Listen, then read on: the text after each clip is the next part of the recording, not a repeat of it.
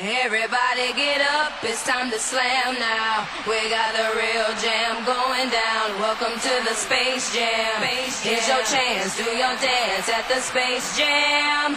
Alright.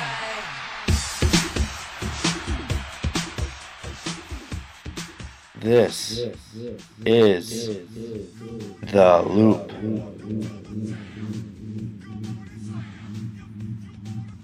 Hey, what's going on, everyone, and welcome to the first episode of The Loop. I'm your host, Patrick Thompson, and on this show, we make sure everyone stays in the loop on what's what in the entertainment and sports world. So just sit back and relax, because we have everything under control. Today I don't feel like doing anything. The NFL draft was over the weekend, and it was a good day for Wisconsin football as all players that entered the draft, I believe, ended up being picked up by a team. The first patch off the board was TJ Watt, who went to the Pittsburgh Steelers, and at the end of the first round, uh, lineman Ryan Ramczyk got drafted by the New Orleans Saints, and hometown hero Vince Biegel ended up being drafted by the Green Bay Packers. So he will stay in Wisconsin. I know he's pretty excited about that. I saw in a few interviews he was more than happy to stay in Wisconsin to be close to family and whatnot.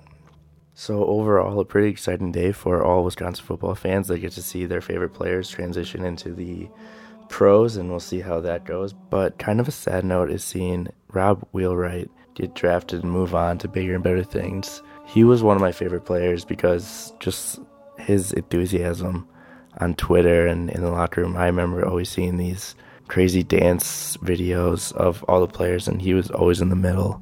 And it was just so exciting and fun to see, and he's such an energetic person. So uh, look for that, and maybe one of his touchdown dances. I I will definitely tune in to his first few games to see if he does anything crazy.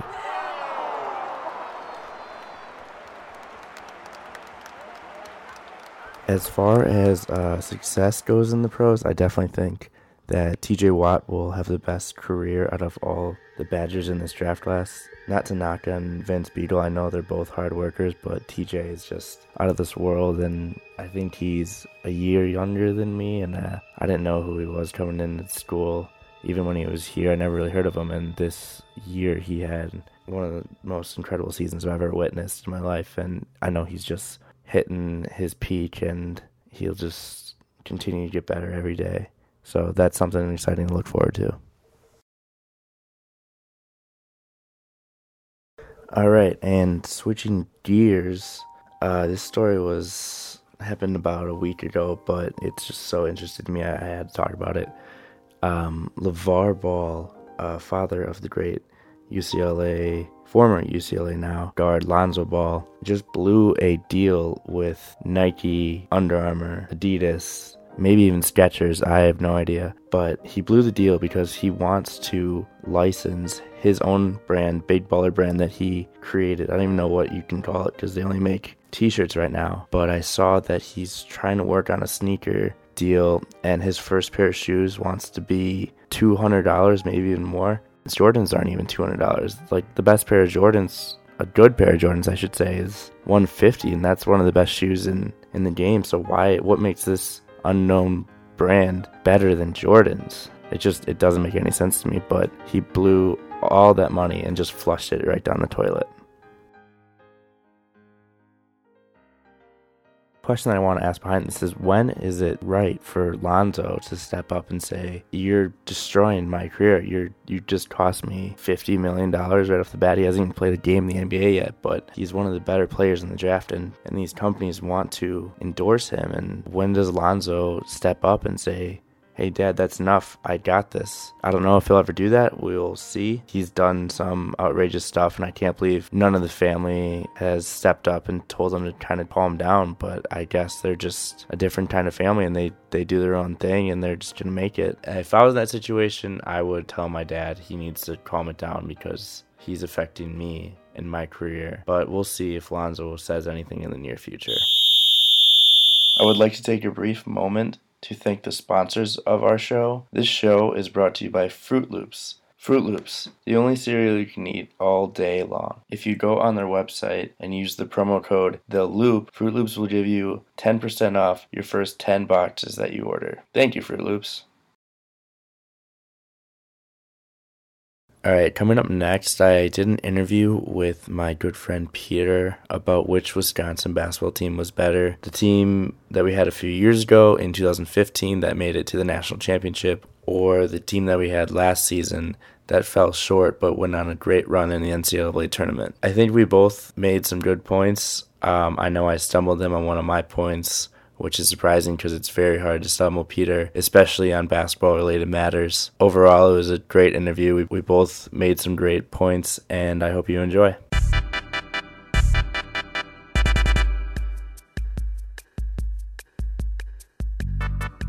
All right, so I am joined now with my roommate Peter Mariachi. Peter, say hello to the Hello, folks. hello. Thanks for having me, Patrick. Yeah, no, thanks for coming on. Um, I wanted to have you on because we've been having this debate. Well, we used to have this debate back and forth when it was basketball season. Uh, which team is better, the team that we had this past year or the 2015 team uh, headlined by Sam Dekker and Frank Kaminsky? Now, Peter's on the side of the 2015 team.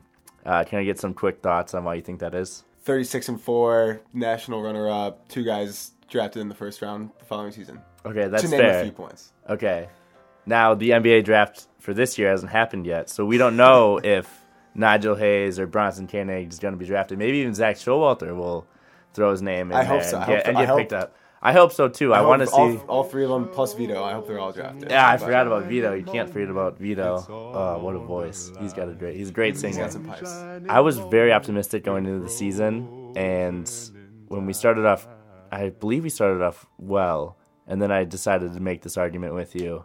I just think that Bronson Koenig, one of the best point guards we've seen in our day, uh, that point Fair. guard on that team was Traevon. Traevon Jackson. I mean, it was it was Bronson as well. once that Traevon was Bronson's down. freshman year, yeah. But Bronson definitely improved a lot in his last two seasons, I think.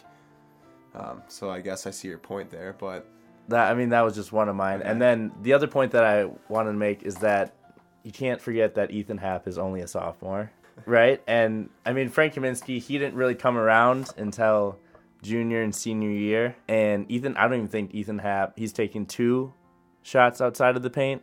So I was just saying, if if Ethan Happ was more experienced and mature, this team could have been the greatest Wisconsin team we've ever seen. How do you feel about that? I mean, I haven't really thought about it that way. It's hard to because we like we'll never be able to see.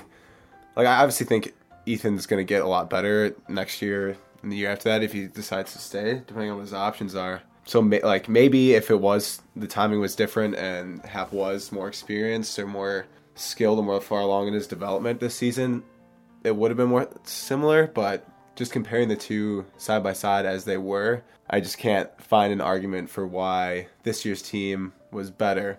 Even just like thinking about these two teams going head to head and like the matchups that would be there, I just I don't see Ethan being able to guard Frank. I That's mean, Nigel could just guard himself. I Frank- guess.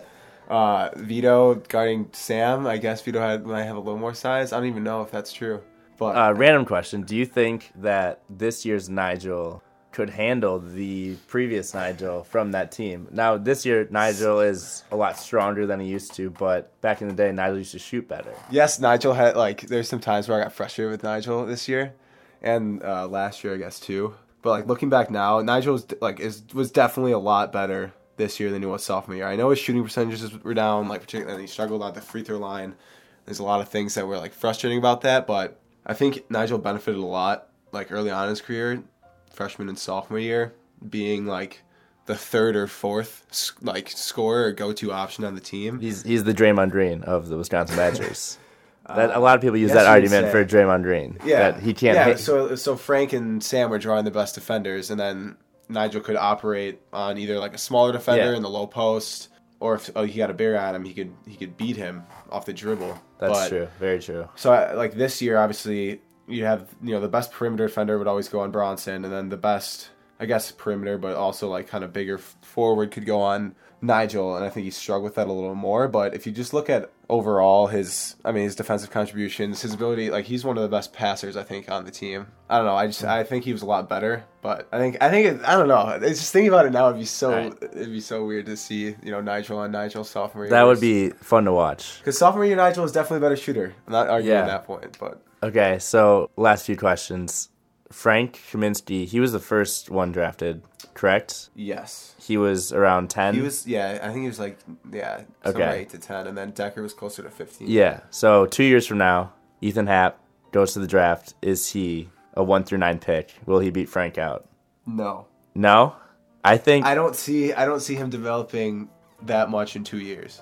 Like, I think he's going to get better. at Like, obviously, I think the kid just needs to like just shoot like a thousand shots a day Yeah. from the outside. I think if he gets a, a mid, it doesn't have to be a three pointer like Frank had. Uh, just a mid feel like a range. mid range, like an elbow jumper, and where and he can make free throws consistently. Yeah, I just don't for he like he only operates right now in the post, and it's hard. Like how tall is he? Like what six ten? I think he's six ten. So maybe maybe, he'd maybe he's still Maybe growing. he'd be Who fine. knows? Maybe I'm wrong. I'm just thinking like he might be too small to play a center. And does he have like That's he could play like a power forward, I guess, in the NBA? But does he like right now he doesn't have that skill set? So I guess we'll have to see how he Yeah. develops. I sure hope like he does. I hope I do he- too. That'd be nice to I see hope he another does Badger go- show. uh, get drafted higher than Frank. That'd Yeah. be great for him and for Wisconsin basketball. But Yeah, Wisconsin basketball's back on the map. Well, Definitely. thank you for coming on. Uh, basketball analysis, Peter. Peter Madiachi. thanks for having me. Yeah, I'm glad I can uh, share some insight. I think I think you won the debate, but I'll have to rethink it and, and come back at you. Once again, um, thank you to my good friend Peter for coming on my show and having that debate with me um, recorded. We've had that debate uh, probably about five times now, and every time he just he he seems to make better points than me. So I, I really need to rethink my approach. But yeah, he's a he's a great great guy, great basketball fan. He really knows his stuff. So if he says that the 2015 basketball team was the best team, I'm just gonna have to believe him um, until I find some more evidence of that. Come on, man, that's what I do. Yo, mic check, mic check. Yeah, here you go. Oh, nah, he, he over here. Yeah, I heard he got that hot new thing. It's called. Switch. Let's get it going. Switching gears now into something a little lighter, more enjoyable, more fun to talk about. Uh, summer is coming up. Kids are graduating, kids are going on their summer breaks, and we may already have the song of the summer. Now, every summer, these songs come out, and you know, kind of the general public decides on what song is most popular. Usually, it comes out in like in June, so it doesn't get too overplayed. But I think Justin Bieber's new song, "I'm the One," that just came out last week, may be the song of the summer already. So I'm gonna let you guys listen to a little bit of it, and we'll see what you think. Yeah, you're looking at the truth, the money never lie. No, I'm the one, yeah. I'm the one early morning in the dawn. Know you wanna ride now. I'm the one, yeah.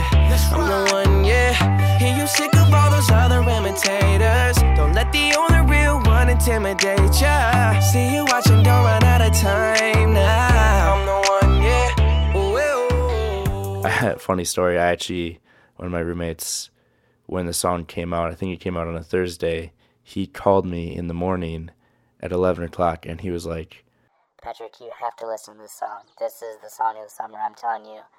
and I listened to it, and I was instantly hooked right away.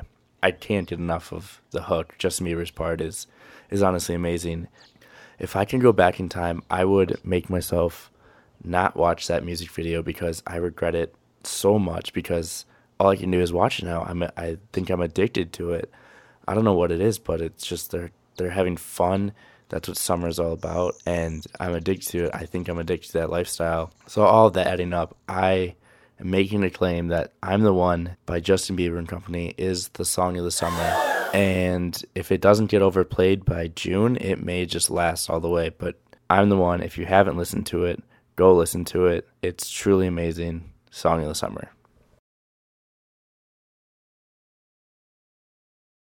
That wraps up our first episode of The Loop. I hope you guys enjoyed it. Next week on The Loop, we'll recap the Milwaukee Bucks' fantastic season and a potential rise in the star of Giannis Antetokounmpo. We'll ask the question if this is it for ESPN, as they had to let go some of their major names, but we'll save that for next week. Hope to see you guys there.